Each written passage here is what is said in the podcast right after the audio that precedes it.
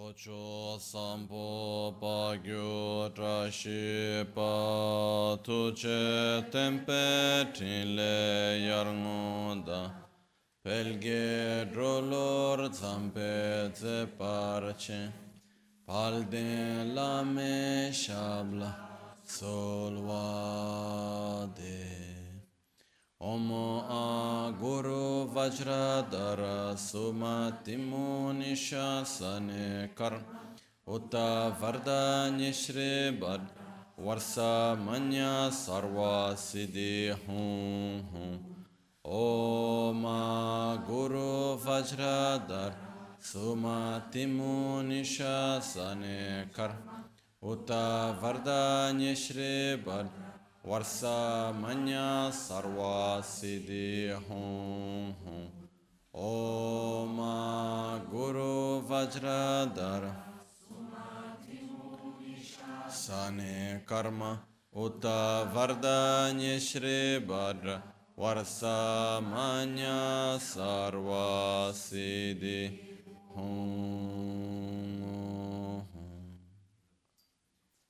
Hakyukyo kodan dagin lo pakyuke sundan dagin pakyuke tudan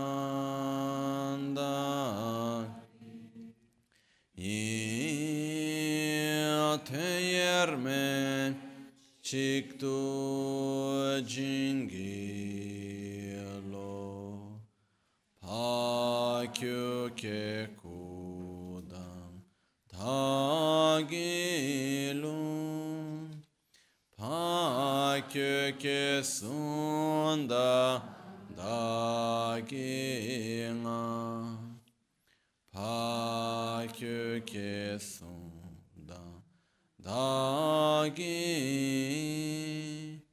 tön yerme çıktım gelo ma köke kudan dagilo ma köke sunda dagina ma kyu ke tu dang da ge te yer me chik tu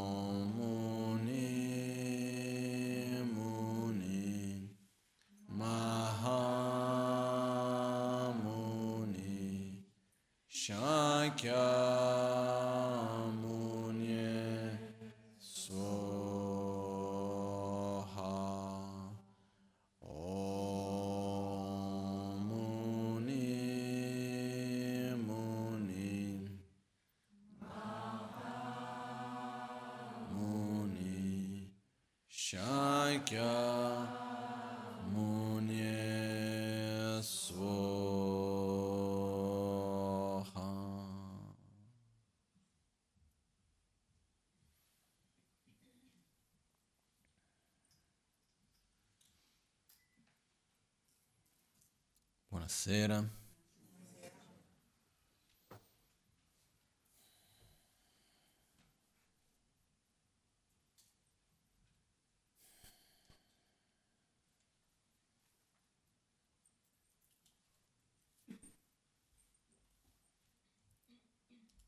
Oggi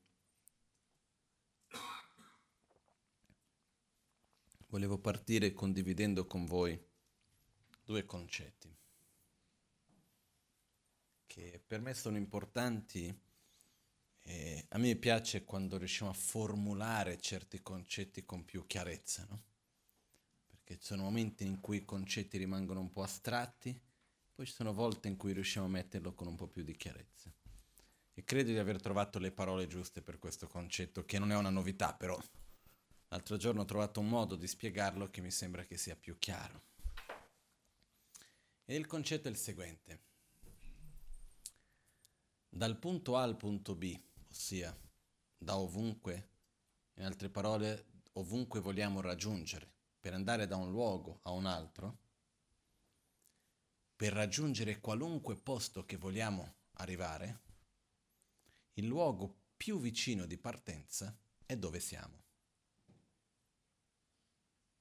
Ok? Per dire ovunque io voglio andare, posso dire come se dico voglio andare a Borobudur. Da dove devo partire? Da dove sono? È inutile voler fare il biglietto partendo da Singapore, per dire. Che è vero che è più vicino di Borobudur. Però è inutile farlo da Singapore quando io non sono lì. Quindi spesso noi creiamo dei progetti, delle idee, degli obiettivi da raggiungere di vari generi, però ci basiamo il nostro percorso per raggiungerlo su delle risorse che non abbiamo o su qualcosa che un giorno, se mai dovrei essere lì, a quel punto potrei fare quella cosa lì. O se no, certe volte noi ci programmiamo tutto quello che vogliamo fare, però senza prendere in considerazione il punto di partenza di dove noi stessi ci troviamo. Io vedo questo anche nella pratica spirituale. Parliamo certe volte di grandi meditazioni, di grandi cose bellissime, però ci dimentichiamo dove siamo noi. E sembra, ah, ma da dove sono io è troppo lontano, fammi fare qualcosa che sia già più vicino di dove voglio arrivare. Per quanto noi cerchiamo di andare nel posto più vicino, dobbiamo comunque inevitabilmente partire da dove siamo. Quindi ricordiamoci sempre questo. Il luogo di partenza più vicino per raggiungere qualunque luogo vogliamo è dove noi stessi ci troviamo. Per questo è importante capire dove noi siamo. Questo è un aspetto che è importante anche. Non è per niente che in, più o meno in tutti gli aspetti dei, della, degli insegnamenti nel buddismo, dal, dal sutra al tantra, si parte sempre dal principio di quello che viene chiamato la base, il sentiero e il risultato. E la prima cosa imprescindibile è capire la base. La base vuol dire dove mi trovo comprendere quali sono le mie risorse. Chi sono io? Sulla base di questo io posso capire dove voglio andare. Perché sono io che devo andare, non qualcos'altro che deve avvenire disconnesso da me. Perché è come per dire, ah, sarebbe bello andare alla Luna, ci sono stati degli astronauti che sono andati, mi piacerebbe vedere la Terra da fuori, ci sono quelli che lo fanno, ma io posso farlo o no? Io no, quindi non è l'obiettivo per me. L'obiettivo deve essere coerente con le risorse. Se l'obiettivo non è coerente con le risorse, diventa un distrattivo e certe volte noi ci vittimizziamo dicendo che non possiamo raggiungere quell'obiettivo perché questo o quell'altro quando in realtà abbiamo semplicemente posto davanti a noi un obiettivo che non è coerente con le risorse. No? L'esempio che ho fatto altre volte è come se io dovessi dire io voglio rimanere incinto. Per il quanto io mi ponga questo obiettivo e per il quanto io cerchi di rimanere incinto, sarà possibile? Non credo proprio. Quello che succede che cos'è? Quale sarebbe l'unica possibilità perché io rimanessi incinto? Morire, rinascere come donna è ancora tutto da vedere, eh? Perciò, invece magari io sto lì a piangere, vorrei rimanere incinto, non posso, non è giusto questo, ma chi mi ha fatto questa ingiustizia è il desiderio che più avrei voluto avere, quanto è bello vedere la pancia crescere, avere un essere dentro di me e potrei mettermi lì no? a desiderare tantissimo quella cosa, a piangere perché non la posso avere, a incolpare degli altri perché non la ho, addirittura ad arrivare, ma guarda questi scienziati cosa fanno tutto il tempo, non hanno ancora inventato il modo affinché l'uomo si incinta. Posso arrivare a tutte delle cose folle semplicemente perché mi sono posto un obiettivo che è incoerente con le risorse. Mi sono posto un punto di arrivo che è incoerente col punto di partenza. Adesso vi ho fatto un esempio un po' esagerato, però ne abbiamo di desideri così ogni tanto. Eh? Faccio un esempio semplicissimo, però molto più reale. Quando ci lamentiamo che l'altra persona è in un certo modo. perché quella persona non dovrebbe fare questo, non dovrebbe essere così, non dovrebbe cosa. Io vorrei che quella persona doveva fare così, doveva essere in quel modo lì. Domanda, lo è? No. Perciò è quello che è, prima cosa. Anche quando noi dobbiamo relazionarsi con l'altra persona, dobbiamo avere un obiettivo che sia coerente con la partenza la nostra e l'altra, di essere coerente con le risorse che abbiamo. È inutile dire, eh, però se tu avessi fatto e se tu non fossi così, la cosa sarebbe diversa. Ci mancherebbe altro che sarebbe diversa. Però fatto sta che tu non sei così e che quello non è avvenuto. E quando qualcuno dice, ah, ma tu non puoi fare questo, se lo faccio è perché posso. sarebbe meglio che non lo facessi. Ah, ok, vediamo cosa si può fare affinché io non lo faccia più. Questo non può essere così. Se lo è, è perché può. Che cosa vuol dire può? Cause e condizioni l'hanno permesso che così sia. Non è che c'è un essere qualcuno che l'abbia permesso meno. Nel buddismo lo vediamo in questo modo, ma principalmente cause e condizioni l'hanno permesso che così sia. Quindi una delle cose bellissime, però in realtà non è così semplice. Per certi casi più semplici, per altri non tanto. È prima di partire per qualunque cosa, avere il coraggio di guardare negli occhi la realtà e dire questo è quello che ho, punto. Sulla base di quello che ho, cosa possiamo fare? E ci sono infinite possibilità. Che cosa non ci permette spesso di trovare le possibilità? E qua viene la seconda frase. La prima è stata il punto di partenza più vicino per arrivare ovunque vogliamo è dove noi stessi già ci troviamo. Ok? Il secondo è il percorso più veloce è quello che siamo capaci di fare. È inutile dire sarebbe più veloce se io scalassi la montagna. C'è la roccia, potrei scalare la roccia.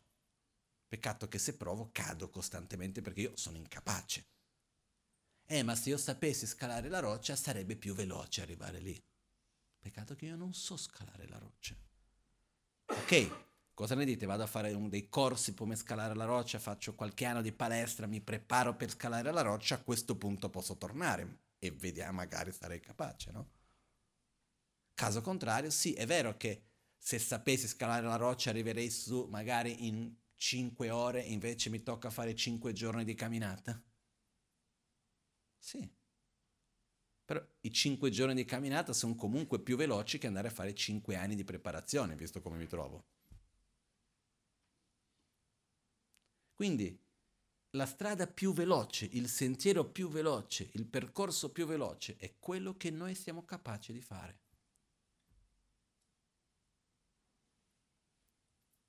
E non è così tanto facile da accettare certe volte questo, perché noi vogliamo trovare altre vie, no?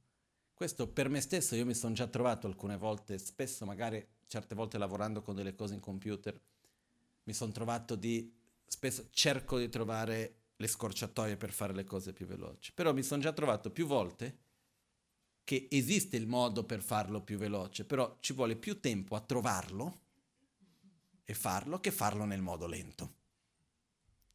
Quindi certe volte preferisco farlo nel modo in cui io so fare, perché ho, non ho tanto tempo in quel momento, se ho tempo a disposizione sto lì a pensare mille modi di quello perché mi diverto. Però in realtà il modo più veloce per arrivare a qualcosa è quello che riusciamo a fare. Poi man mano che impariamo altre cose, delle persone ci insegnano, altri ci aiutano, va benissimo. Però questi due concetti semplicissimi. Il punto di partenza più vicino per arrivare ovunque è dove noi già ci troviamo.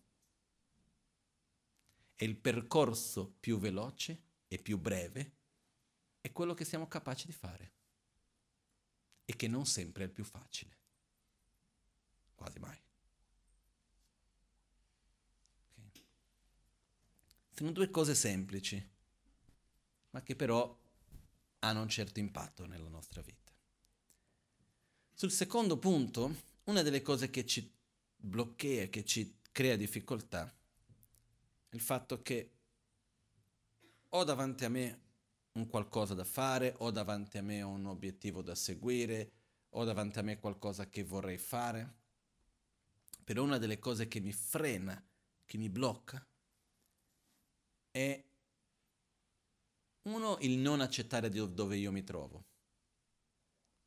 Quindi quando noi non abbiamo consapevolezza e non accettiamo la situazione in cui noi siamo, ossia non accettiamo il presente, non accettiamo le condizioni delle altre persone, non accettiamo la situazione materiale, la situazione sociale, politica, a livello macro o a livello micro che sia.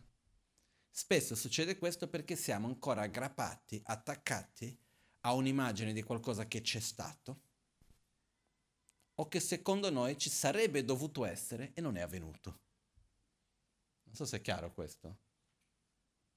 Ho immaginato quello che avrei voluto, domani devo, e quando sono bambino dico io quando sarò grande vorrei fare questo, quello, quell'altro, poi divento adulto, non ho fatto quello che volevo. E però quello che succede, non riesco ad andare avanti su quello che ho perché sono intrappolato nell'idea di quello che avrei voluto e non ho. Un altro esempio. Vivo in una città per ragioni che non mi piacciono, che vanno contro la mia volontà, devo spostarmi da questa città in un'altra. Arrivo in questa nuova città, però non riesco mai a aprire gli occhi per le bellezze di questa nuova città. Perché? Perché io non dovrei essere qui. Quindi io rimango ancora in quello che c'era. Io non riesco a chiudere un cerchio e anche se quel cerchio è già chiuso perché mi sono già trasferito, ho portato tutte le cose, eccetera, interiormente non mi apro a qualcosa di nuovo perché non ho ancora accettato che quella realtà è finita e si è trasformata in qualcos'altro. Questo succede certe volte nei rapporti di coppia, dove una certa realtà finisce e uno non, si, non accettando anche col dolore che quella realtà sia finita, uno non si apre per un'altra. Con il lavoro, con tante cose. Quindi quello che succede è, la vita è ciclica, ci sono diversi momenti che avvengono nella nostra vita. Una cosa comincia, a un certo punto si trasforma in qualcos'altro però anche quando c'è il momento della trasformazione, anche quando c'è una cosa che è finita in un certo modo, se noi non accettiamo che quella cosa è finita, capendo che la fine di qualcosa vuol dire l'inizio di un'altra, noi non riusciamo mai a guardare il nuovo inizio perché secondo noi non dovrebbe essere finita e non accettiamo che sia finita, rimaniamo intrappolati in quella cosa lì e quello non ci apre gli occhi per poter andare avanti. Non so se è chiaro. Un'altra cosa ancora.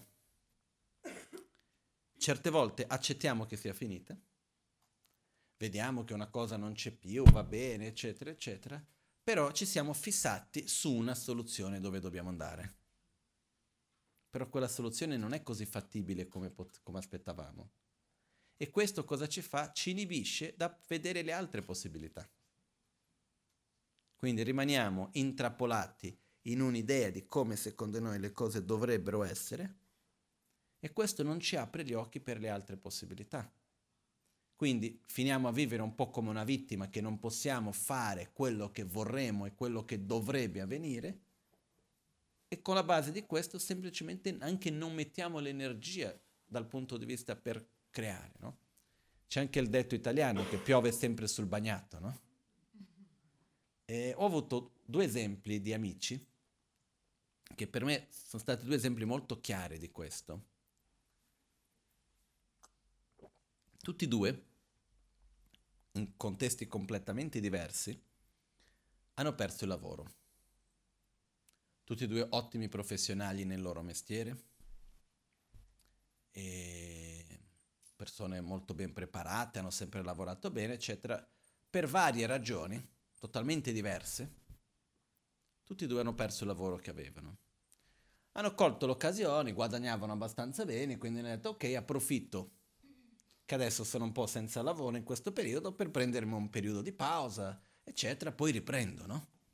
Avevano anche una buona confidenza nel mercato che potevano ritornare a qualunque momento.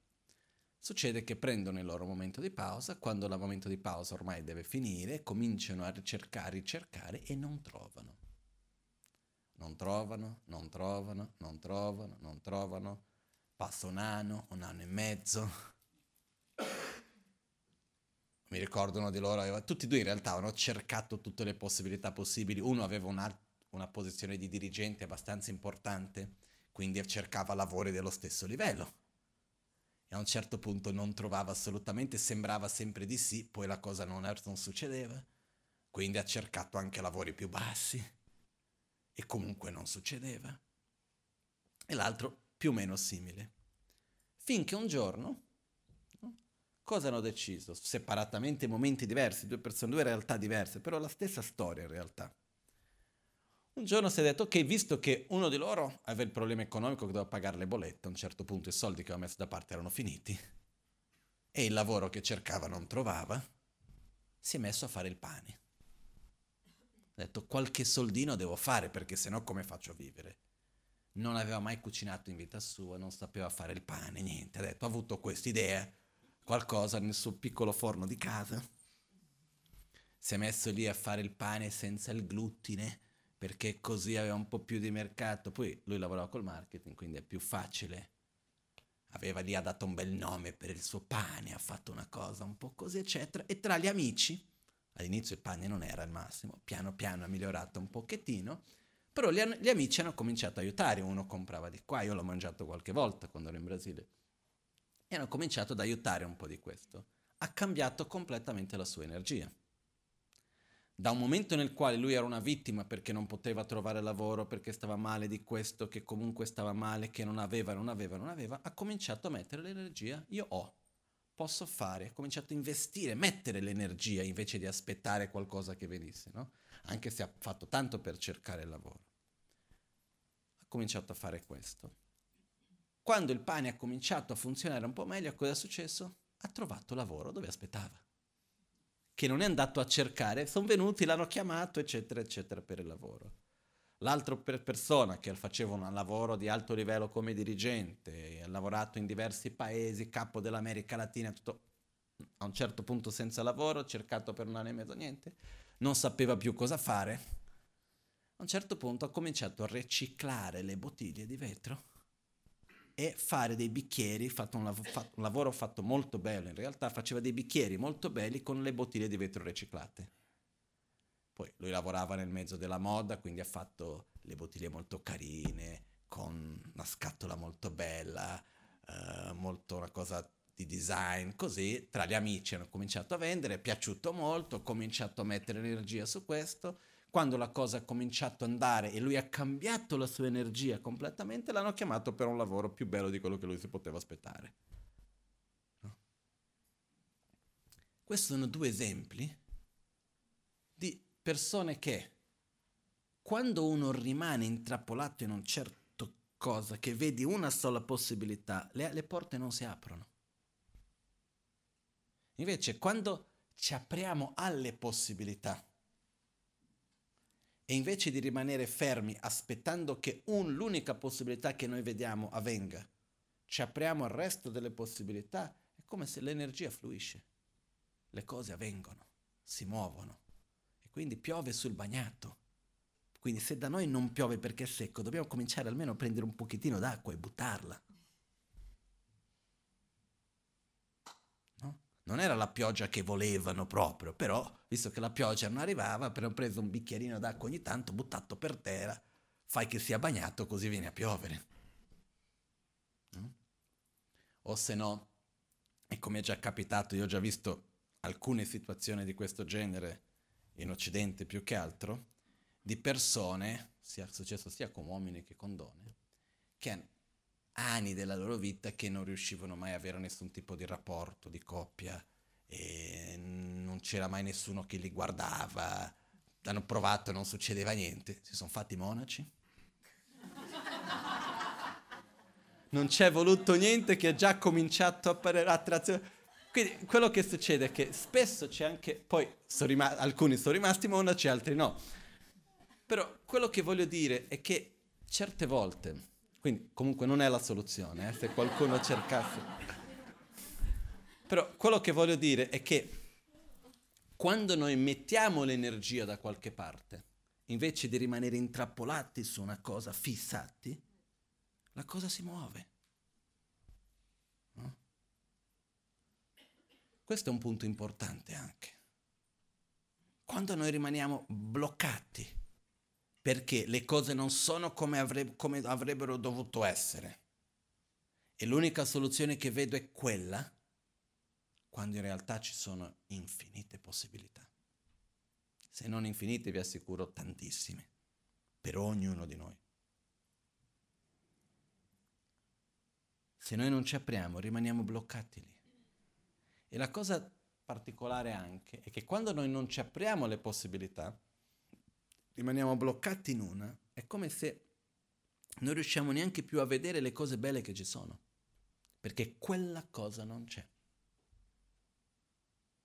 Ci fissiamo su una cosa, quindi io voglio arrivare lì, questa strada è ferma, mi fermo lì e sto a aspettare che si apra. Quando in realtà ci sono tanti altri percorsi che portano allo stesso luogo. E certe volte dobbiamo dare dei passi indietro per vedere che ci sono altri posti che portano verso lo stesso posto. Dobbiamo aprirci alle altre possibilità. No? Quindi, questi sono alcuni punti importanti. Perciò, una cosa è capire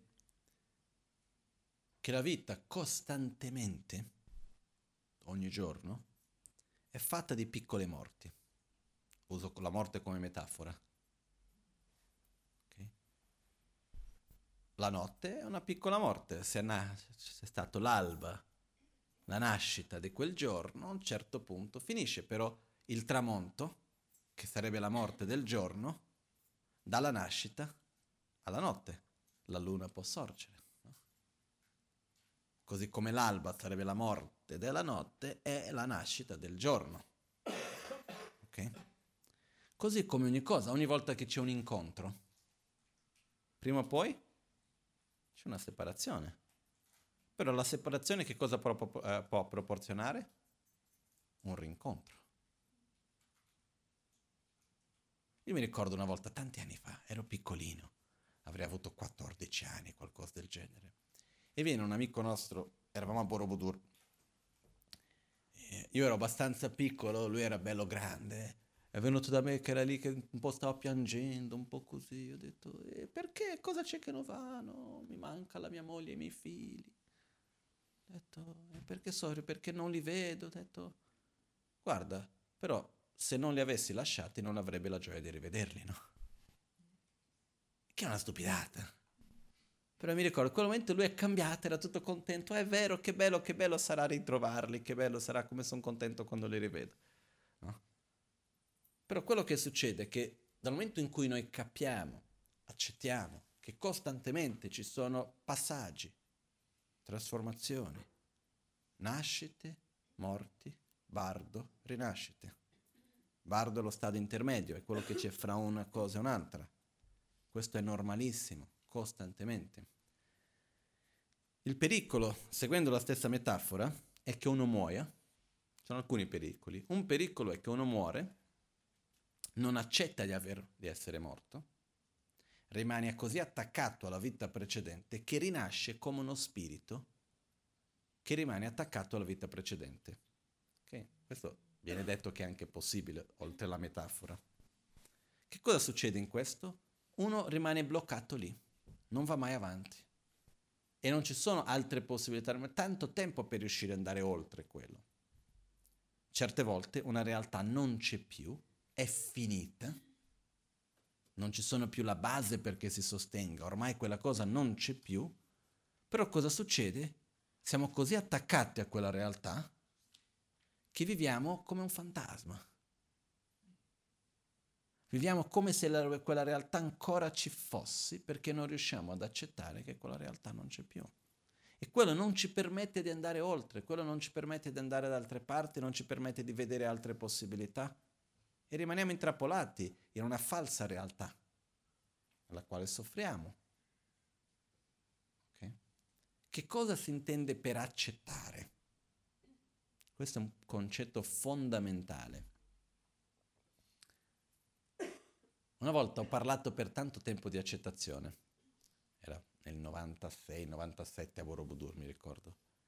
E alla fine di questo um, una, una persona è venuta e mi ha fatto la domanda un po' inquieto. Ha detto, cosa vuol dire se devo accettare tutto, vuol dire che se mi trovo in mezzo alla strada e una macchina viene ad investirmi, devo accettare che la macchina mi sta investendo e rimanere lì? Detto esattamente il contrario. Accettare vuol dire sono in mezzo alla strada, la macchina sta venendo nella mia direzione, non mi metto a discutere come mai la macchina sta venendo qui, qual è la marca della macchina perché sta avvenendo, guarda che io sono passato nel verde, lui è passato nel rosso, guarda che questo non va bene, ma dove ci troviamo? Se io fossi in Svizzera questo non succederebbe. No, è inutile mettersi a farsi mille problemi. Che cosa devo fare? Che cosa vuol dire accettare? La macchina sta venendo, in che modo posso saltare? Da dove scappo? L'esempio antico che viene dato è se riceviamo una frecciata, la freccia entra diciamo nella gamba dove sia. Cosa vuol dire accettare? Andare dal medico, cercare di togliere la freccia, romperla e andare dal medico. Non stare lì a discutere ma perché ho ricevuto questa frecciata, ma chi è che me l'ha mandato, stare lì a pensare come farò per mandare altre 10 frecce contro quello lì e qual è il mat che di che, di che cosa è fatta la freccia e come mai questo e quell'altro eccetera eccetera. O stare a preoccuparsi che tipo di infezione questo mi porterà. Immagino già il giorno che non avrò più la gamba per causa della freccia e mi faccio mille problematiche per questo no? in altre parole accettare vuol dire mettere l'energia nella soluzione e non rimanere intrappolati nel problema. Okay. Nel processo di accettazione va fatta una, dis- una, una divisione. Quando siamo davanti a qualcosa che non ci piace, dobbiamo prima di tutto farci una domanda. È un problema o è un fatto? Qual è la distinzione per che cos'è che va a distinguere se una cosa è o non è un problema? Se ha o non ha soluzione. Qualcosa che non ha soluzione non è un problema, è un fatto. In questi casi non posso fare altro che accettarlo. In questo caso accettarlo, accettarlo vuol dire mettere l'energia nella soluzione, che vuol dire cambiare la mia mente, perché non c'è altro da fare. È un po' come per dire se io dico a me non mi piace la notte, vorrei che fosse sempre giorno. Il fatto che ci sia il tramonto e ci sia la notte è un problema o è un fatto? Se lo vivessi come un problema, ci sarebbe una soluzione? Una l'ho trovata. Vado a vivere sei mesi a Polo Nord, sei mesi a Polo Sud. A questo punto passo sempre nel giorno, giusto? Magari nel viaggio da qualche parte becco una notte, però nel frattempo sono così. Però se io voglio vivere qui, lamentarmi costantemente ogni notte che arriva perché fa notte, che brutta cosa, che questa notte, come mai c'è la notte, non serve a niente.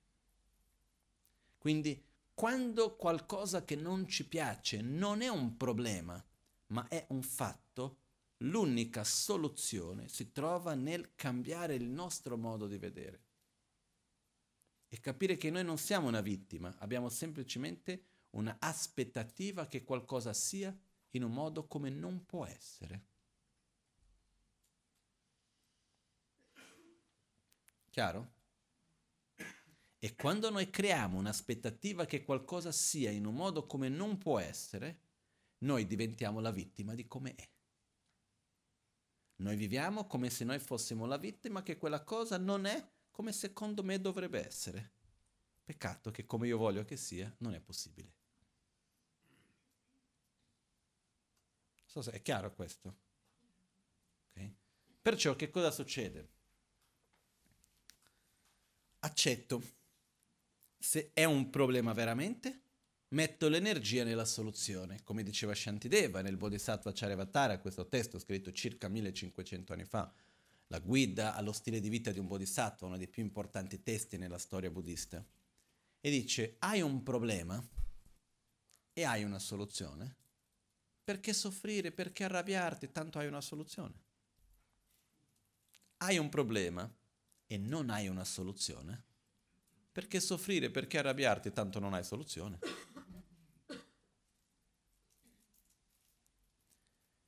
Fatto sta che che in altre parole vuol dire hai un problema e non hai soluzione, smetti di lamentarti perché tanto non è un problema, è un fatto. Okay. L'accettazione è quindi questo stato nel quale noi ci caliamo nella realtà, la guardiamo negli occhi, riconosciamo il nostro potenziale e ci basiamo su quello che noi possiamo per fare la nostra vita migliore quella degli altri. Perché nel processo di accettazione dobbiamo anche accettare le nostre risorse per affrontare quello che abbiamo. Non solo dire ok, la situazione è questa, io cosa posso farne davanti? Ok, devo fare 20 km, non ho scelta. Non ho altri mezzi che, lo, che non le mie gambe. Camminiamo. Ah, se ci fosse la macchina sarebbe meglio. Non c'è ancora, cammina. Se nel frattempo arriva, bene. Mentre non arriva la macchina, cominciamo a camminare. Possiamo anche andare nella direzione opposta a prendere la macchina se sappiamo dove si trova. Però dobbiamo muoverci, dobbiamo usare le risorse che noi abbiamo e non stare ad aspettare su qualcosa che non esiste. È un processo estremamente sano e maturo l'accettazione, secondo me. Okay. Da dove nasce la non accettazione? La non accettazione nasce in gran parte dalle aspettative e dalla nostra arroganza in credere che ciò che noi cre- creiamo come aspettativa debba avvenire e che quando non è come secondo noi dovrebbe essere è la colpa di qualcun altro, non di noi che abbiamo aspettato una cosa non possibile. Perciò noi viviamo però in una realtà estremamente complessa. Viviamo in un mondo che le variabili sono quasi infinite. Questi ultimi giorni ho riflettuto molto su una cosa sono tre progetti simili che abbiamo cominciato in luoghi diversi, persone diverse. Io sono connesso con tutti e tre, come così la Magance. Magance ha idealizzato, io ho messo energia perché avvenisse. E sono tre progetti simili, però in luoghi diversi, persone diverse, condizioni diverse. Uno abbiamo cominciato circa 11 anni fa un altro circa una decina di anni fa, un altro sì anche 6-7 anni fa, magari qualcosina di più anche più o meno, e tutti e tre hanno avuto una fase molto importante di realizzazione esattamente nella stessa settimana, per cause totalmente diverse. I progetti sono molto semplici. Uno è ad Albagnano per fare il secondo piano del Tempio, avere i permessi per rifinire tutte le varie cose perché siamo con il comune da circa 11 anni. Perché c'è stato il cambio del piano regolatore, poi lo strumento urbanistico esecutivo, poi fai questo, poi fai quell'altro, T- tutte le cose, poi cambia di qua, non, mi, non vi annoio con tutti i dettagli. Quando è che siamo riusciti e volevamo farlo molto prima, dopo tanta fatica, presentare queste carte in comune, finalmente, dopo tutti i cambi del comune, va e torna, eccetera, martedì scorso. No, questo è quello precedente. Non ieri, ma la settimana prima, no? In Brasile un, pro- un progetto che c'era in una città chiamata Buzios, al mare, posto molto bello. lì volevano fare uno stup insieme lì con la sala di meditazione e tutto il resto. Almeno dieci anni fa. C'è chi lo vuole costruire, però non c'era la terra, una cosa tira l'altra, finalmente l'anno scorso quando sono riuscito, sono riuscito a trovare la terra, c'è stato chi ha comprato la terra, tutta una cosa, fa il progetto. Quando è stato presentato in comune questo progetto? Settimana scorsa. Non martedì, ma quelli stessi giorni. Il progetto di un'altra città che abbiamo, Campus do Jordão, in Brasile, dove c'è un progetto di fare un tempio anche. Lì ancora più complicata la cosa, veramente abbastanza complicato. Quando è stato finalmente presentato la richiesta di permesso di costruire, eccetera, martedì. Io mi sono messo a guardare, ho parlato anche con mio padre che ha lavorato in queste cose, ma guarda, noi crediamo di avere tanto potere sulle cose, no? Alla fine è strano. Questo vuol dire che l'interdipendenza è molto più complessa, no? Io non so dire esattamente il perché, io non sono una persona che di solito sto lì a pensare, ah ma sarà per causa di questo o di quell'altro, cose che non, non vedo. Ognuno di queste ha avuto tutte le sue cause e condizioni. Però secondo me ci sono cose che anche ci sfuggono nell'insieme del tutto, nel tutte le variabili. No? Per me è stata una curiosità, una cosa che se noi vogliamo dire così, una coincidenza. E quindi quello che voglio dire è che quando noi ci troviamo davanti alla realtà intorno a noi, quello che succede ogni giorno, le variabili sono molte di più di quello che noi riusciamo ad immaginare. Spesso succedono delle cose che ci sembrano delle cose che non vanno bene, ma che invece dopo sono quelle senza le quali tutto il resto non sarebbe stato possibile. Io ho già visto questo alcune volte, è successo questo nel progetto di Albagnano. Era un, era, sta, era successo una cosa, adesso senza entrare nei dettagli, che sembrava una cosa molto negativa per tanti aspetti, eccetera, eccetera. Alcuni anni dopo, se non fosse per quella cosa, non si potrebbe risolvere alcuna cosa molto più importante. No? Quindi ci sono diverse situazioni che noi non sappiamo veramente una cosa che cosa porta di qua e di là e la nostra capacità di prevedere il futuro è praticamente inesistente.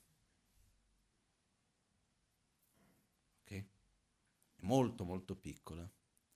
Dico questo per dire non ci illudiamo di poter prevedere quello che accade. In altre parole, bassiamo le nostre aspettative. Perché non fanno altro che farci aggrappare ancora con più forza che le cose debbano essere in un certo modo, poi non sono, poi rimaniamo male, eccetera, eccetera. A partire dalle piccole cose quotidiane alle grandi cose della vita. E qualcuno mi chiede, ma se non ho aspettative, non so come progettarmi, non so come programmarmi, non posso fare niente, no? Io ho un motto che a me mi accompagna, che un giorno mi è venuta questa frase, a me mi, mi aiuta molto, che è avere un obiettivo alto, una aspettativa bassa e uno sforzo costante. E qualcuno mi chiede, ma come fai ad avere un obiettivo alto e un'aspettativa bassa? L'obiettivo è il risultato che voglio ottenere, dove voglio arrivare. Basandomi sulle risorse che possiedo. Quindi osservo bene che cosa, quali sono le risorse, qual è il mio punto di partenza. Io con quello che sono voglio arrivare lì. Quando, come, non lo so. Però è lì che voglio arrivare. Questo è l'obiettivo alto. L'aspettativa bassa vuol dire che io non vado a vincolare quell'obiettivo con quando o come. Io ci provo. Se non è stato in un modo, magari sarà in un altro. No? Per me, una persona che è un esempio di questo, per me è la Maganchen. No? C'è una storia che ieri l'ho raccontata, che è interessante. La Maganchen ha avuto diversi aspetti nella sua vita nel quale si è posto degli obiettivi che erano basati comunque su aspetti di una profonda intuizione su qualcosa. Però quando abbiamo un'intuizione, una visione, non sempre ci viene già con tutta la descrizione pre- nei minimi dettagli di come la cosa deve avvenire, no? Quindi lui, per esempio, negli anni 70 ha avuto questa visione che lui doveva stabilirsi in un luogo che fosse in una montagna davanti al lago, proseguire con cinque montagne e quella montagna di mezzo. All'epoca lui non aveva neanche l'idea di avvenire in Occidente. Si trovava in India, vicino al posto dove io ho studiato, e lì a un certo punto dove c'era il monastero di suo maestro, che, con cui lui viveva, eccetera, Jagya Rinpoche, c'era una piccola collinetta, ma proprio piccola, con un lago artificiale davanti. Un laghetto, non piccolo, non è che era grande, un laghetto artificiale. Lui ha detto, sarà qui. No? I sogni, eh, queste, le visioni sono cose che vanno interpretate, no? Dopo di un anno è andato via. È arrivato qui in Italia. Ha sempre avuto questa cosa in mente. Sempre mantenuto. L'obiettivo era sempre lì. Sono passati degli anni. Finché negli anni 90, 95, 96, 97, qualcosa del genere, io ero in India non mi ricordo di preciso, hanno offerto alla Magancia la possibilità di avere un posto a Bagni di Lucca. Lui ha detto, proviamo. Erano delle case che c'erano lì, che, non so, comunità europea, qualcosa, dava dei fondi per poter, più che non è che davano i fondi, davano il posto da poter sviluppare. Ha provato e ha detto, è in montagna e c'è il fiume che passa davanti. Non è proprio quello che mi immaginavo, però magari è il posto giusto, no? Vedremo. Ha provato, ha messo energia per alcuni anni, è andato male. Non era il posto giusto. Poi il giorno che la Maganci ha messo energia perché ha, avuto il permesso per ricostruire il suo monastero d'origine in Tibet, monastero di Ganchen fondato dalla sua vita precedente, nel febbraio più o meno del 99 ha avuto il permesso per ricostruirlo Dopo Borobudur ha preso subito l'aereo, ha raccolto un po' di soldi fra gli amici e è andato lì subito a cominciare la costruzione. Ha detto, mi hanno dato il permesso, cominciamo subito, non si sa mai cambiano idea nel frattempo. Quindi c'è l'opportunità, cogliamola subito. È andato in Tibet, ha cominciato a fare questo. Nello stesso momento in cui lui ha mandato i primi soldi in Tibet e ha cominciato la ricostruzione del suo monastero d'origine, che è la sua responsabilità, diciamo, primaria originalmente, un'amica in Italia trova Albagnano. Lo chiama e dice guarda ho trovato il gemello del monastero di Gance, no? E da qua si va a vedere e lui aveva sempre detto a questa amica e ad alcune persone guarda cerco un posto che sia in montagna, davanti al lago, in Italia vicino alla Svizzera, con cinque montagne in quella di mezzo. Questo parliamo già da metà degli anni 80. 99, dopo che ha ripreso il monastero in Tibet, quindi quando ha soddisfatto la sua responsabilità verso il, suo, verso il passato, si sono aperte le porte verso il futuro. E quindi è andato lì e se si va ad Albagnano ci sono alcuni posti giù che si può vedere o dal traghetto si vede che ci sono cinque montagne in quella di mezzo. Esattamente c'era tutto pre- perfetto per quello, no? Io come ho detto diverse volte, non sono una persona a cui piace mistificare le cose, però i fatti vanno osservati. No? Il fatto che cerchi, cerchi, cerchi, cerchi non avviene mai quando compie quando soddisfi le tue responsabilità verso, che hai verso il passato, ti aprono le porte verso il futuro. Questo è un fatto. Il fatto che, questo ho visto altre situazioni con la Magancen anche, che ha, un, ha un'intuizione importante su qualcosa, lui ci prova. Eh? Ah, qua non è andata bene, riprovi un'altra volta. Qua non è andata bene, riprovi un'altra volta. E passano magari 30 anni finché vedi che è la cosa giusta. Noi di solito figuriamoci, proviamo la prima, mettiamo il primo seme, non è venuto fuori come volevamo, ah non posso. Questo vuol dire avere un obiettivo alto, un'aspettativa bassa. L'obiettivo c'è e lo sforzo costante. Io ci provo, non so quando riuscirò a raggiungerlo, in che modo riuscirò a raggiungerlo, però continuo a provarci.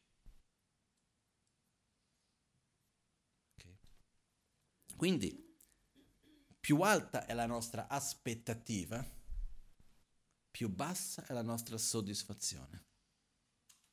E più alta la nostra insoddisfazione e frustrazione anche, no?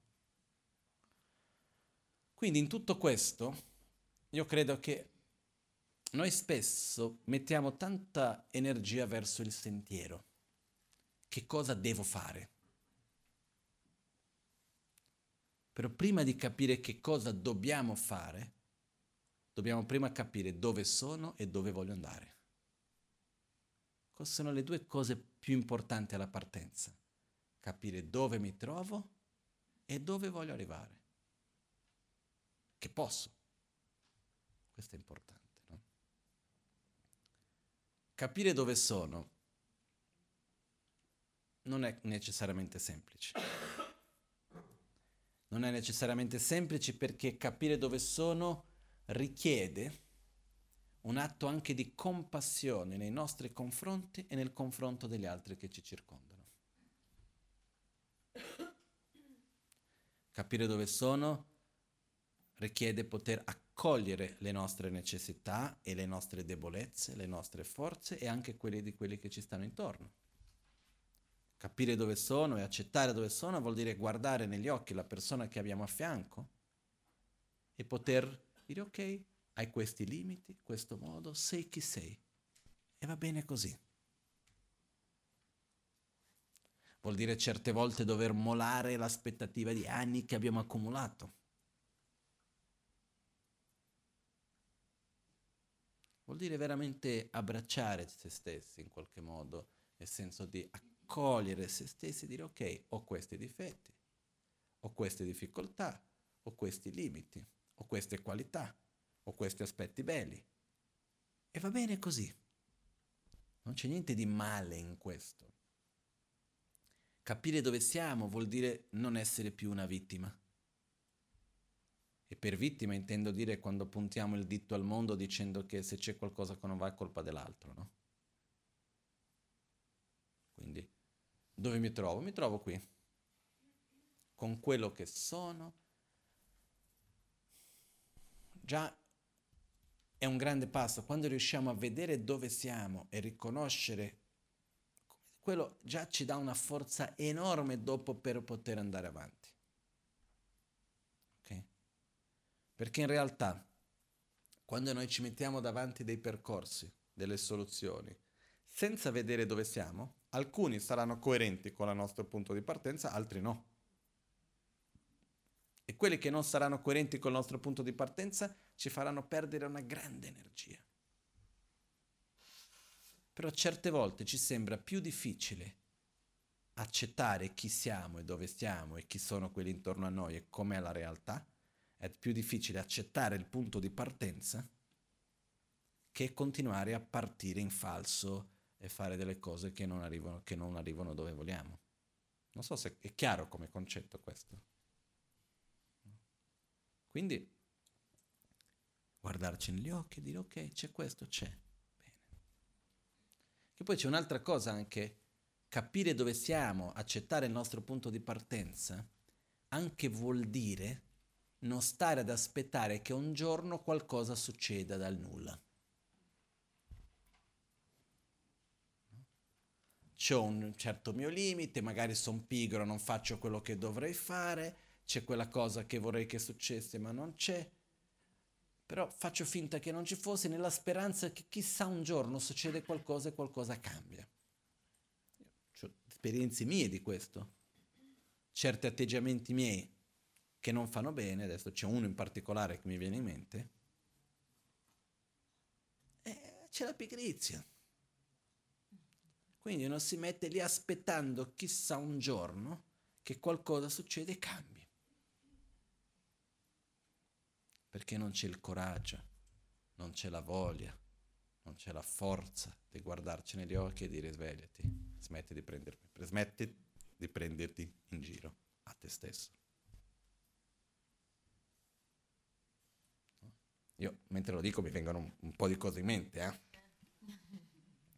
Quindi C'è una cosa però, non dobbiamo farlo tutti i giorni, sennò dopo diventa una cosa che ci stanchiamo noi stessi di starci sempre addosso, a un certo punto non lo vogliamo più. Ogni tanto, uno deve un attimino, una volta alla settimana massimo, riguardarsi un po' e dire ok, riprendiamo la direzione, che cosa stai facendo? E darci un po' di tempo per seguire quella strada, no? Anche questo è importante, non starci troppo addosso neanche, no? Però ogni tanto ci vuole. E la cosa che per me è molto bella in realtà, quello che ho detto all'inizio, il punto più vicino di partenza è dove noi stessi ci troviamo già. E non c'è niente di male, ovunque sia che ci troviamo non c'è nulla di male. Perché certe volte noi insieme con questo ci mettiamo un grosso senso di colpa. Ah, io non dovrei essere qui, io dovrei già essere più avanti. Perché? Ah, perché mi hanno dato questa opportunità, sono stato a bermi una birra nel bar a fianco invece di camminare dove dovevo. Invece sono stato a guardare il cielo invece di camminare. Gli altri che sono partiti dopo di me sono già, sono già trovati più avanti. Io sono qui, io non dovrei essere qui, dovrei già essere lì. No. Se sono qui è perché le mie conoscenze, le mie capacità, le mie risorse mi hanno portato ad essere qui. Ah, ma se io avessi saputo non l'avrei fatto, anch'io. È ovvio, no? E se quella cosa fosse diverso, oggi sarebbe diverso. Credo anch'io. Fatto sta che mi piacciono le stelle e mi sono fermato. Faceva caldo, mi sono fermato a bere la birra poi ho voluto dormire, poi è successa una cosa, un'altra e sono in ritardo. E sono qui. Il problema non è essere qui, il problema è non imparare con quello che ho fatto. Che poi quando arriverò che sarò in ritardo e non ci sarà più da mangiare per me, andrò a dormire con la pancia vuota. E, sta- e va tutto bene. Imparerò che la prossima volta devo camminare invece di stare a guardare le stelle piuttosto che fare chissà quale cosa, no? E questo fa parte del mio percorso per imparare per crescere. Noi impariamo con gli errori. Impariamo quando usciamo dalla zona di conforto e dobbiamo cercare una soluzione per le cose. Se rimaniamo sempre nella zona di conforto, non cresciamo. Per me questo è chiarissimo. So che non è tanto piacevole di sentire, però per me è chiaro. Io, le volte che ho più imparato sono le volte che sono dovuto uscire dalla mia zona di conforto. Però, cioè qua c'è un però molto importante, uno cresce quando esce dalla zona di conforto e ha i mezzi e il sostegno per superarlo. Se uno semplicemente esce dalla zona di conforto e non ha i mezzi e il sostegno, sprofonda sempre di più e diventa più debole. Finché non trova un sostegno riesce a superare, però certe volte passa tanto tempo e certe volte gli effetti collaterali sono ancora peggio. Per questo la cosa importante è usciamo dalla nostra zona di conforto, però andiamo anche alla ricerca di aiuto, sostegno e risorse per affrontare quello. E spesso noi li abbiamo. E la cosa bella certe volte è che certe volte certe situazioni ci portano fuori dalla nostra zona di conforto, quello però ci fa imparare certe cose, ci fa crescere in un certo modo e anche se quella situazione non si risolve, comunque abbiamo fatto dei passi in avanti nella nostra vita che valgono molto di più che quella situazione diversa. Perciò, una cosa io sono sicuro, no? Se noi aggiungessimo a quelle due frasi di oggi, il punto di partenza più vicino è dove ci troviamo, il sentiero più breve è quello che riusciamo, e non si può mai fermare di andare avanti. La vita va sempre avanti. Non si può tornare indietro. Non ci possiamo fermare. La non scelta è una scelta. La non azione è un'azione.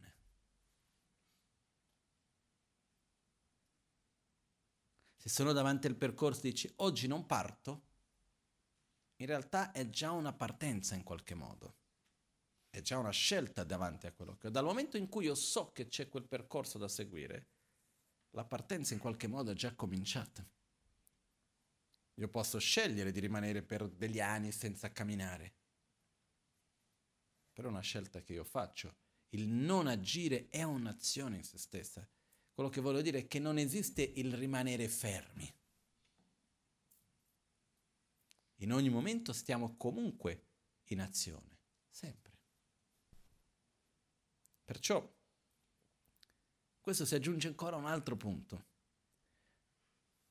Quindi se noi aggiungiamo il punto di partenza più vicino è dove stiamo, il percorso più breve è quello che possiamo fare, non possiamo mai tornare indietro, ma sì andare avanti, e non esiste un percorso perfetto. Qualunque sia il sentiero che prendiamo, ci saranno le passaggi più facili, ci saranno i momenti più difficili, ci saranno momenti di certezza, momenti di incertezza, momenti di piacere, momenti di sofferenza. Questo è normale in qualunque percorso facciamo. Non esiste una strada perfetta, libera da difficoltà.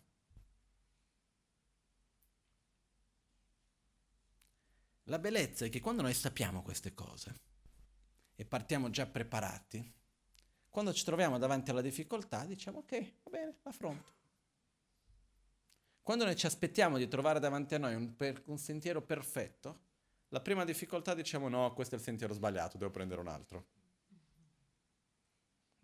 L'esempio che viene dato ai tempi antichi era del guerriero che va in guerra, no?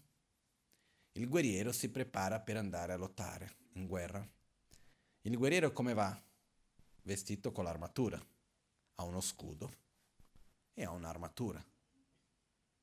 Per quale ragione il guerriero porta quello scudo bello pesante, quell'armatura bella scomoda e pesante? Perché sa che prenderà dei colpi. Se il guerriero parte, però ha paura dei colpi e non li vuole assolutamente prendere, non parte neanche.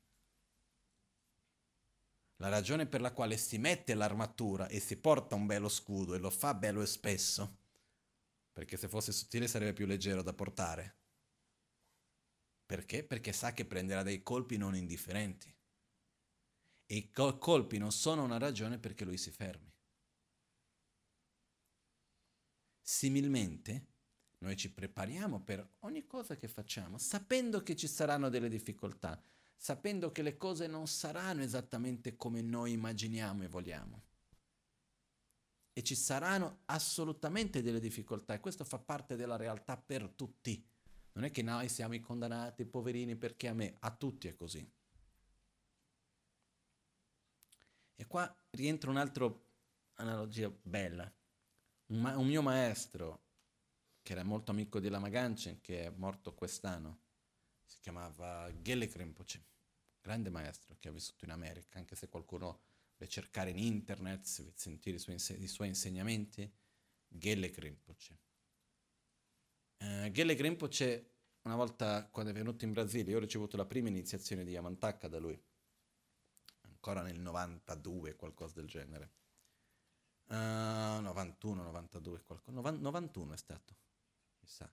Comunque, lui quando è venuto in Brasile, mi ricordo era stato a casa di mio padre, era lì un giorno lui ci raccontò quando ha lasciato il Tibet. Era giovane, ha dovuto lasciare il Tibet a piedi, no? Una montagna dopo l'altra, una difficoltà incredibile. E una delle cose che lui mi aveva detto, che mi aveva toccato, lui aveva detto, non sai mai che arri- quando arrivi alla cima di una montagna finché non ci arrivi.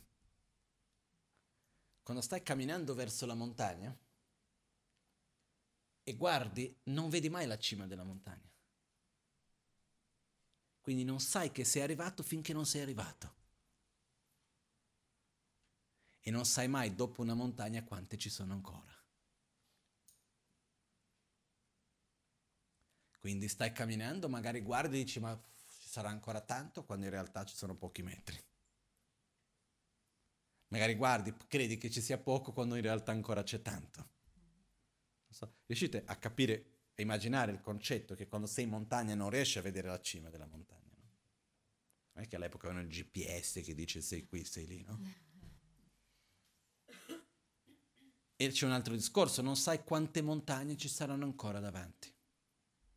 Quindi lui ha detto, lui ha imparato, quando era lì, per forza delle condizioni, ha detto all'inizio, quando salivo la montagna, stavo, ah, sto arrivando, sto arrivando, sto arrivando, poi non arrivavo mai alla cima della montagna, finché a un certo punto ho detto, smetto di pensare quando arriverò alla cima della montagna, cammino e basta. Seconda cosa, lui ha detto, non sai mai quante montagne ci sono ancora, e quando pensavi che stava per finire, vedi ancora che ci sono altre tre.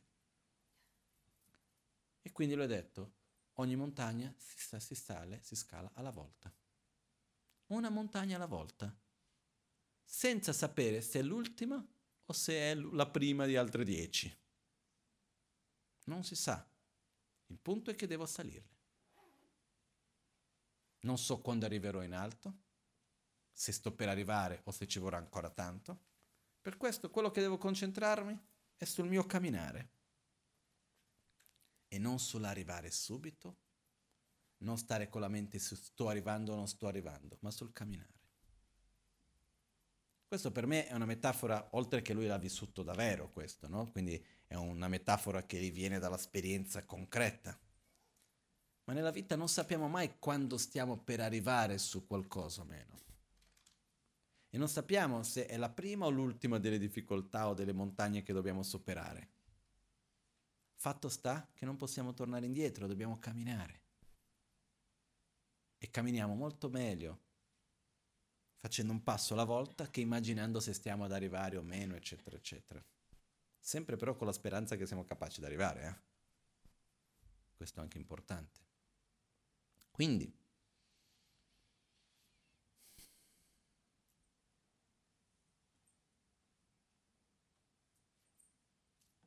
alcune persone pensano, certe volte mi hanno già chiesto, che vedere la realtà così com'è, nel senso di affrontare la base, affrontare le condizioni che noi abbiamo, vuol dire perdere le speranze. Non so se è chiaro questo. Vedere qualcuno che agisce in un modo che non ci piace o che ha un'attitudine che noi riteniamo scorretta o che non sta bene o che fa qualcosa e dire ok, ma è così. Noi vediamo certe volte il accettare la realtà come un rassegnarsi. Accettare e rassegnarsi sono due cose molto diverse. La rassegnazione vuol dire è così, non posso fare niente, rimango fermo. Nella rassegnazione c'è un atto di rimanere fermi e di essere una vittima e non poter far nulla. Mi rassegno rimango fermo. L'accettazione è attiva. Vuol dire è così, dove posso agire?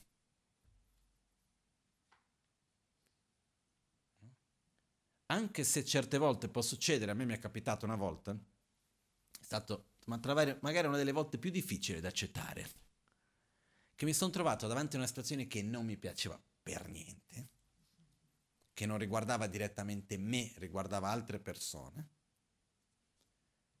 situazione che secondo me era scorretta, difficile, che secondo me non andava bene per tante cose. E dopo una lunga analisi, esperienze, eccetera, sono arrivato alla conclusione che il miglior modo che c'era per affrontare e per aiutare quella situazione era non facendo qualunque cosa. Era rimanendo fermo. Perché qualunque cosa io facessi avrei creato più danni che benefici. Ed è stato difficile. E lì ho visto che certe volte noi vogliamo fare qualcosa per aiutare, non perché quella cosa aiuta, ma perché io devo aiutare.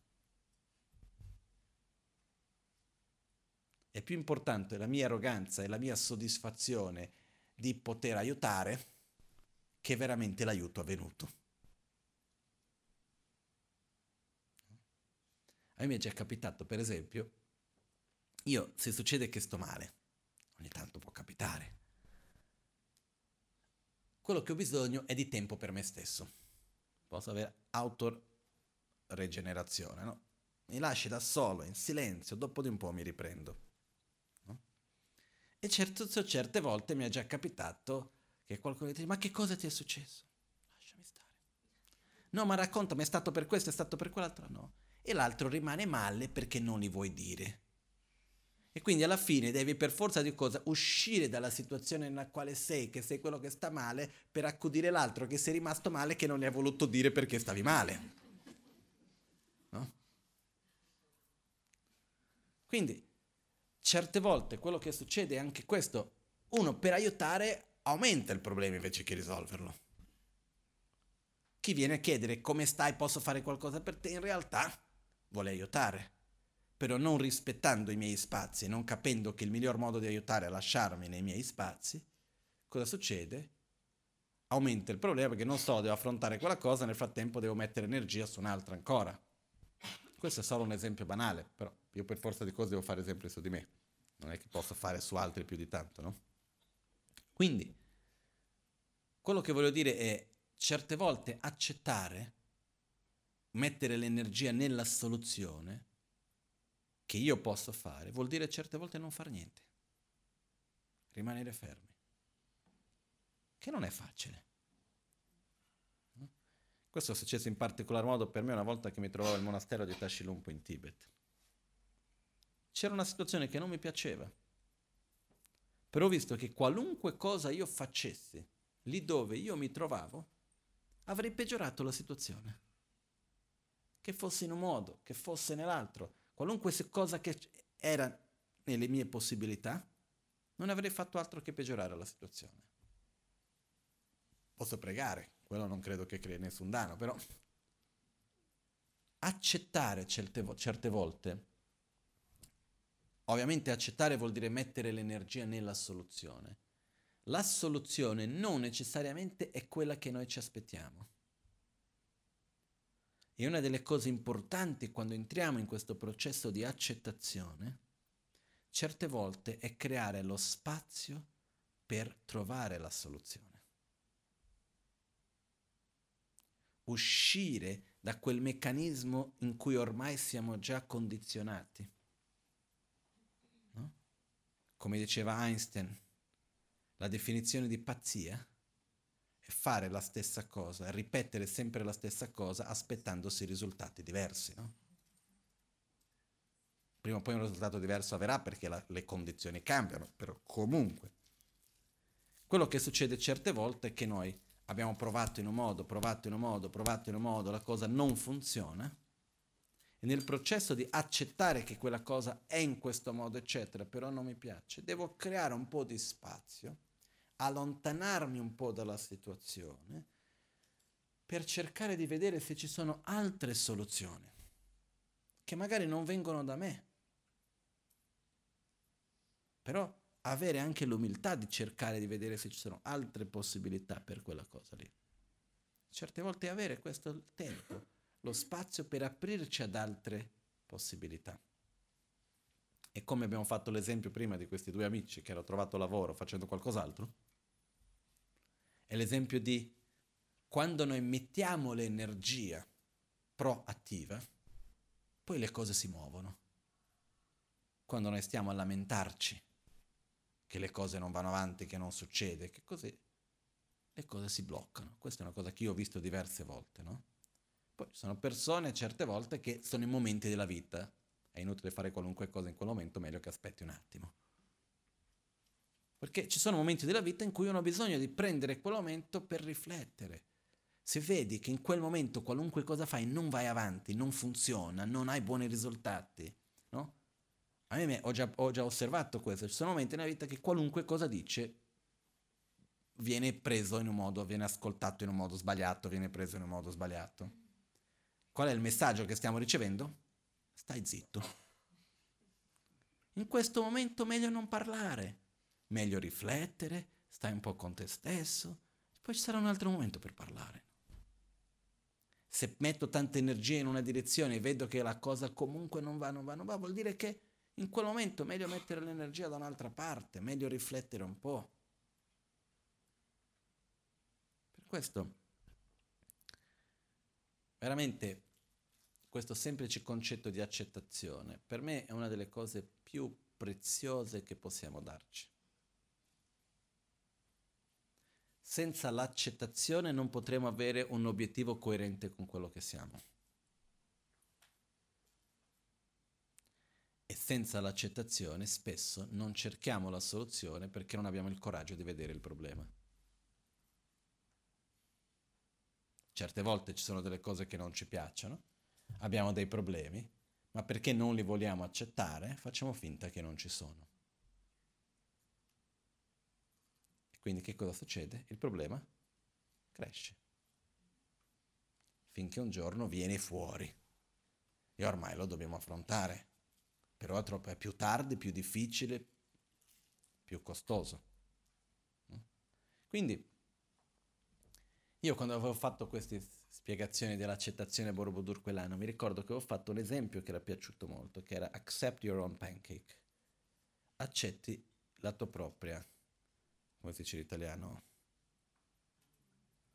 Pancake. La, crepe, la tua crepe, accetti la tua propria crepe. Perché? Quando eravamo a Borobudur, lì facevano le crepe. Per ogni volta che la ordinavi arrivava diversa. Se avevi fortuna di chi si trovava in cucina, ti arrivava una crepe buona. Ed erano buone. Però visto che lì ogni volta c'era il cuoco, ogni volta che uno passava lì, sedeva, chiedeva una crepe, magari il cuoco era andato a farsi un giro, prendevano uno che era lì e fai la crepe, no? E veniva fuori una schifezza. Quindi, cosa succedeva? La gente arrivava lì e dice, ma come? Ieri ho chiesto c'era una cosa buona, oggi viene questa schifezza, diceva il cameriere l'indonesiano, guarda che così, quello ti guardava dicendo, che cosa c'è che non va? No? E la gente si arrabbiava, rimaneva male, chiamava il direttore e di qua e di là e arrivava lì, ma guardami. Quali sono le possibilità?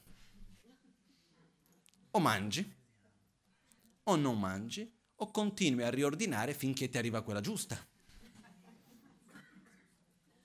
Non è che ci sono tante altre scelte in quel caso, eh?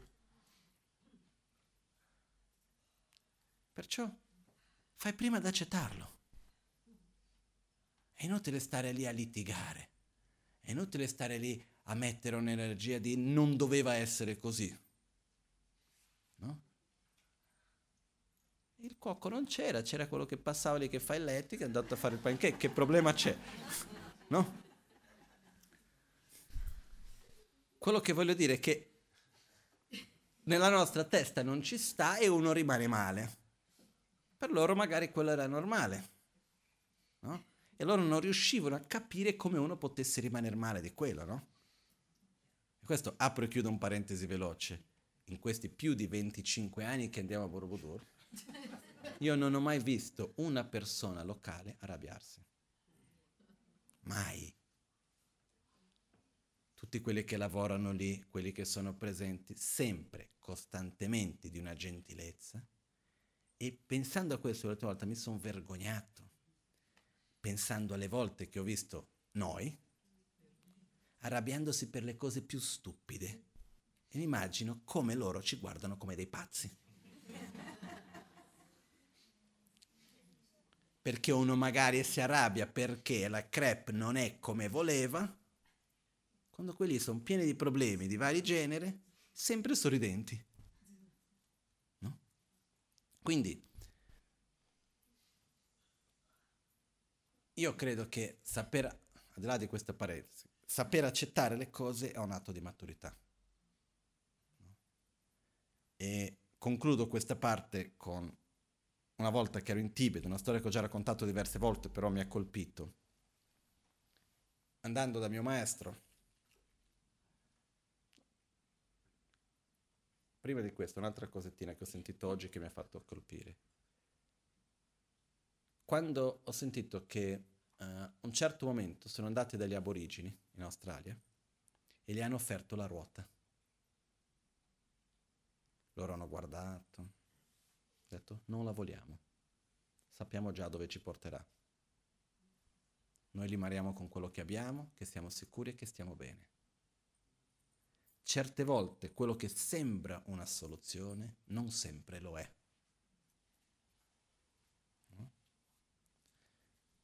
Quando siamo in una situazione nella quale veramente stiamo bene, equilibrati, ci troviamo bene, i passi vanno fatti con calma, non c'è bisogno per forza subito di credere nei miracoli e volere grandi cambiamenti.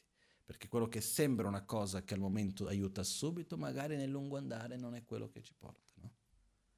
Loro sono sempre stati un popolo molto connesso con la natura, che sapevano vivere, stanno ancora a vivere in un modo incredibile dove si trovano, no? E perché hanno un tipo di vita diverso dai nostri, uno dice, ah ma guarda, quelli sono, non sono civilizzati. Adesso non apro questo discorso, se no diventa troppo lungo. L'altro punto che c'è è il...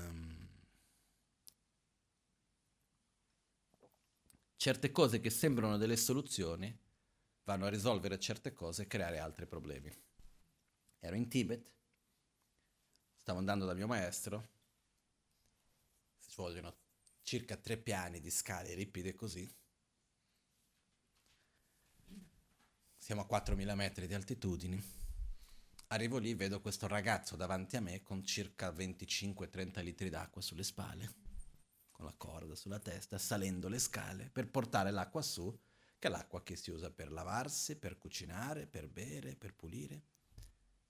E la mettono in un bidone dove c'è un piccolo rubinetto e così. Ho chiesto al mio maestro perché non mettete un rubinetto con una tubazione, arriva lì sotto, non è che ci vuole molto, no? Ho detto no. E perché non lo fate? Sarebbe più facile, no? Ho detto sì. Non ci avete le risorse? No, le risorse ci sono. Io so il monastero a Tacilumpo non gli mancano i soldi.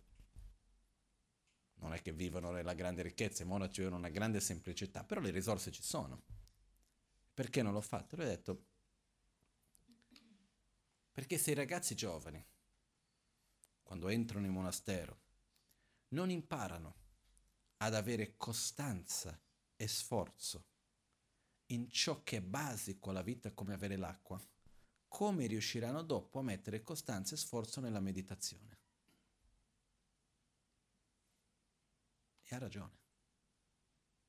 Noi viviamo sulla base della legge del minimo sforzo, dove cerchiamo di fare tutto il possibile con meno sforzo, perché abbiamo questo collegamento che mettere sforzo vuol dire soffrire di più. Quando colleghiamo qualcosa con sforzo cerchiamo di evitarlo, no? E per me la metafora di questo l'immagine che mi viene, una volta da San Paolo, passando con la macchina, c'era davanti una palestra con le pareti in vetro e c'era questa macchina con quelli che salivano le scale da fermi, no? Quindi uno paga per salire le scale per non andare da nessuna parte, poi quando si trova in aeroporto prende la scala mobile, no?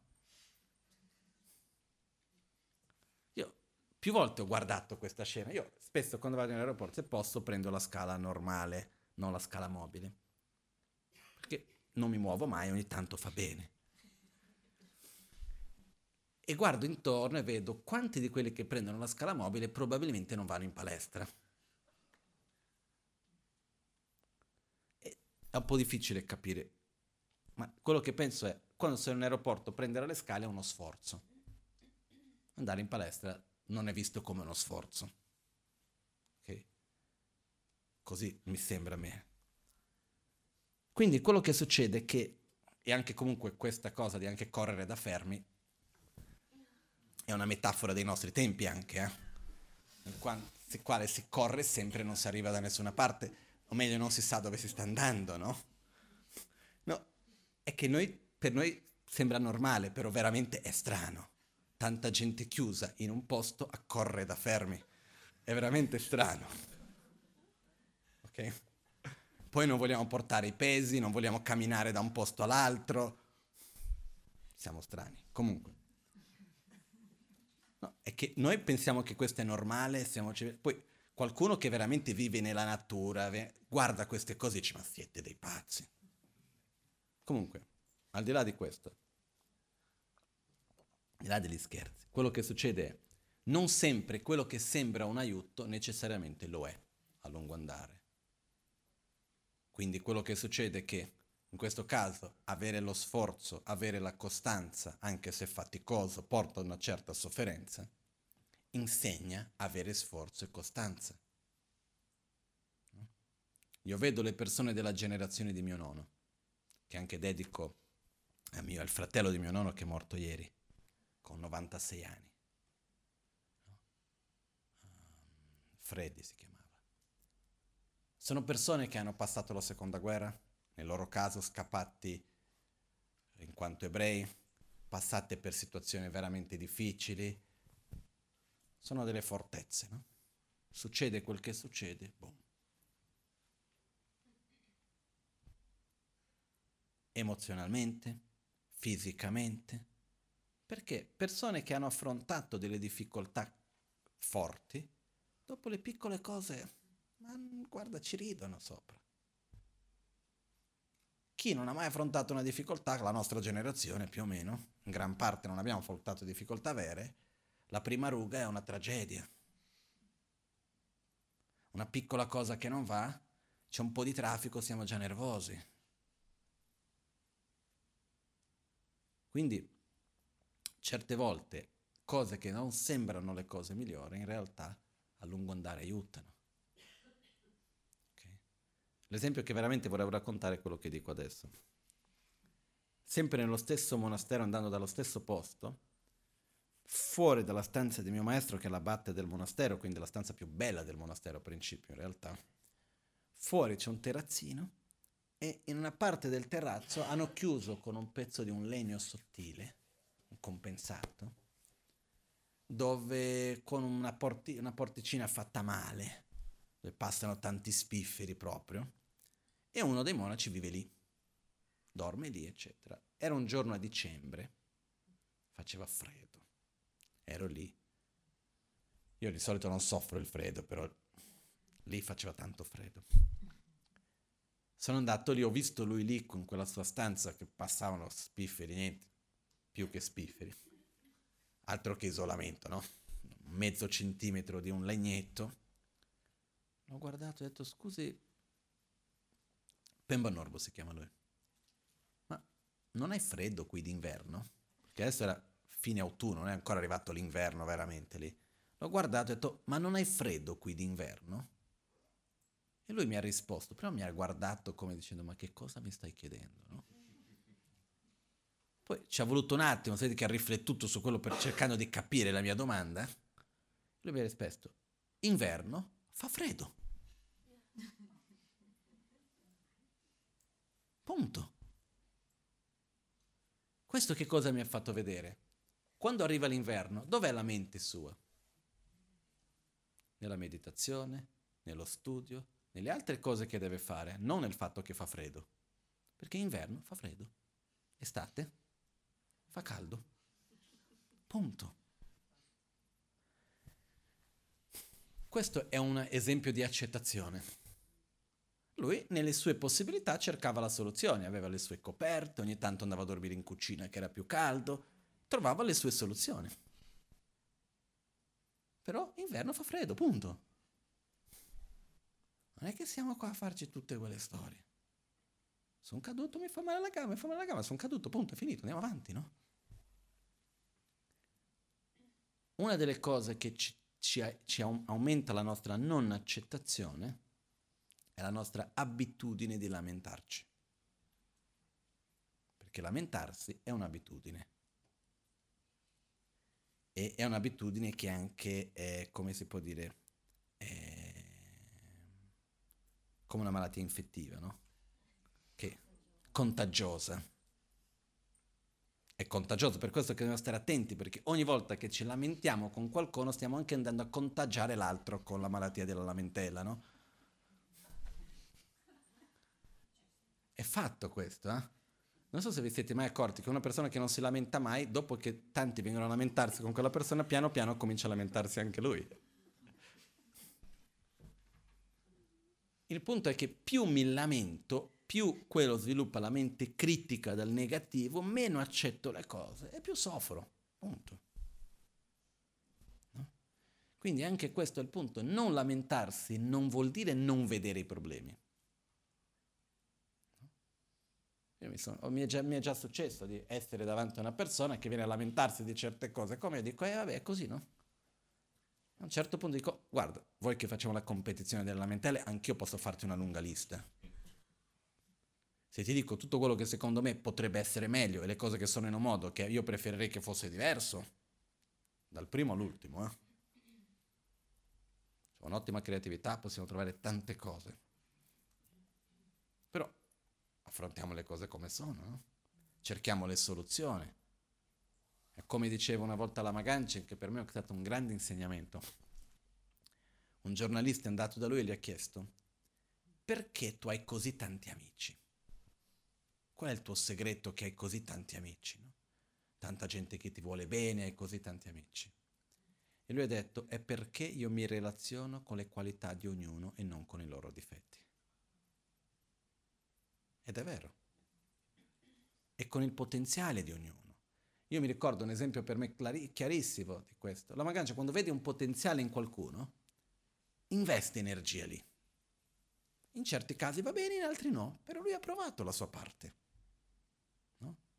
Senza stare a dire più tante cose. Un esempio di questo è il nostro carissimo amico Duccio, che di mestiere oggi fa il pittore di, di tanche, di immagini sacre buddiste, quello che ha dipinto quell'immagine che abbiamo lì dietro del Buddha e tante altre, che ha fatto quella immagine lì dell'autoguarigione, ci sono tantissime altre immagini che lui ha fatto, no? E una volta, quando la Magancina era arrivato in Italia, uno dei primi posti che è andato a insegnare era Pomaia, all'istituto L'Amazon K. Era lì, è venuto Duccio, si trovava lì, e ha fatto una tanca l'ha data la Magancia, la Magancia ha detto, ah bello, bravo, bravo, e l'ha commissionato un'altra tanca. La Magancia raccontando dopo dice, guarda, la tanca era brutta. Veramente non era una bella tanca, non andava tanto bene, però ho visto che c'era un certo potenziale, quindi ho commissionato a lui un'altra, una tanca appositamente. L'ho incoraggiato, ho insegnato un po', guarda qui fai così, lì no, fai così, eccetera, l'ho lasciato. È venuto un po' meglio di quella di prima. Ho detto, bravissimo, mi fai un'altra ancora. E gradualmente ha migliorato sempre, finché la Magancina in camera sua oggi c'ha la tanca di chi? Di Duccio. E fa delle tanche bellissime. No? Questo vuol dire che cosa? Relazionarsi con la qualità. Questo è un esempio in pratica di questo, no? Invece di andare lì subito e sparare addosso, no? Noi certe volte perché abbiamo pochi amici, perché quando siamo con le persone, appena le conosciamo, prendiamo il fucile e stiamo cercando il difetto per sparare, no? È chiaro che uno gli viene sparato addosso, non ritorna più dopo. Invece di essere accolto, invece di essere incoraggiato, no? Quindi, quello che voglio dire è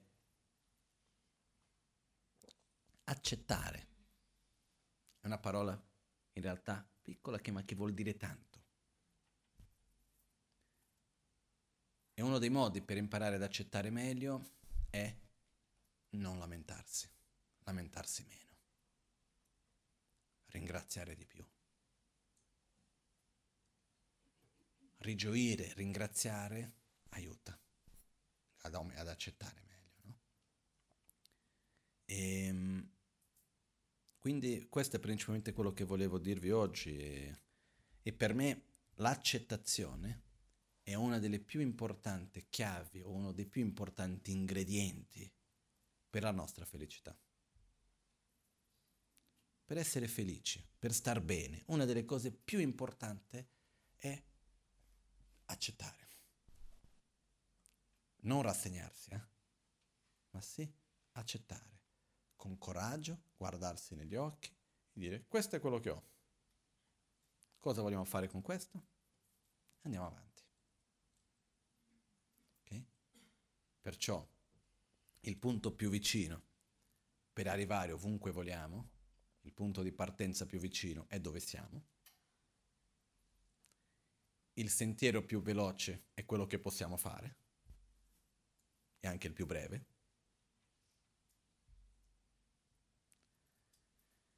Ed è accettando che possiamo andare avanti e non rimanere fermi invece di camminare. E comunque stiamo sempre camminando, comunque stiamo sempre andando avanti. Ok? Quindi questo era un po' quello che volevo condividere su questo a voi. Adesso facciamo una meditazione insieme. Faremo oggi la pratica dell'autoguarigione mettendo un po' di enfasi su un certo punto e un'altra parte la facciamo un pochettino più brevemente, un po' più veloce, ok?